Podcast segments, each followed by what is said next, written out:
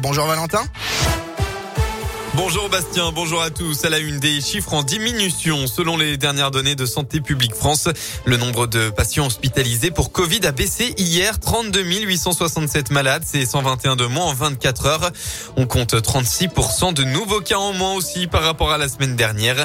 Enfin, le taux d'incidence est repassé sous la barre des 3000 cas positifs pour 100 000 habitants. Un drame hier dans le Nord-Isère. Ça s'est passé à Ruy-Monceau, près de Bourgoin-Jailleux. D'après le Dauphiné libéré, peu avant 16h30, un homme a prévenu les secours qu'il venait de commettre un meurtre en avouant avoir tué sa mère âgée de 95 ans de plusieurs coups de revolver. Sur place, les secours n'ont rien pu faire pour sauver la nonagénaire. L'homme, un chauffeur de bus âgé de 55 ans, s'est rendu directement à l'arrivée des gendarmes. Selon les premiers éléments de l'enquête, le fils souhaitait mettre fin aux souffrances de sa maman qui avait été récemment opérée d'une fracture de la hanche.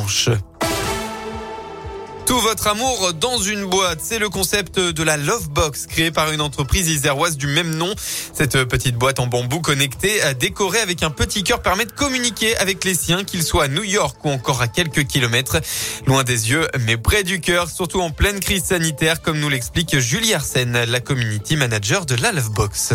Avec l'éloignement, les mesures de restriction, les confinements, les gens ont eu vraiment besoin et envie de communiquer de façon différente avec leurs proches, déjà pour prendre de leurs nouvelles, s'assurer qu'ils allaient bien, garder un lien et le renforcer. C'est un objet dont on donne le code à ses proches. Et donc, quand le cœur tourne, c'est forcément un message de quelqu'un qu'on aime. Donc, a priori, c'est forcément quelque chose de positif. Et on a eu euh, beaucoup d'avis clients euh, qui ont été extrêmement touchants parce que c'est des gens qui nous ont fait part de à quel point est-ce que la Lovebox les a aidés à traverser cette période.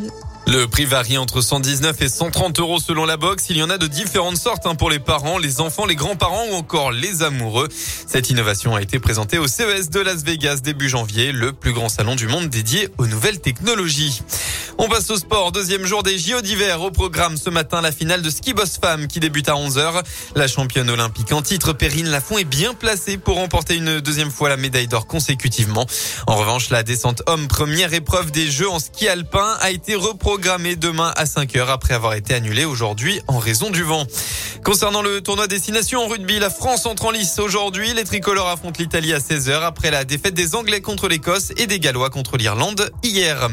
Enfin en foot, l'OL rechute défaite de buts à 0 euh, sur la pelouse de Monaco hier en marge de la 23e journée de Ligue 1.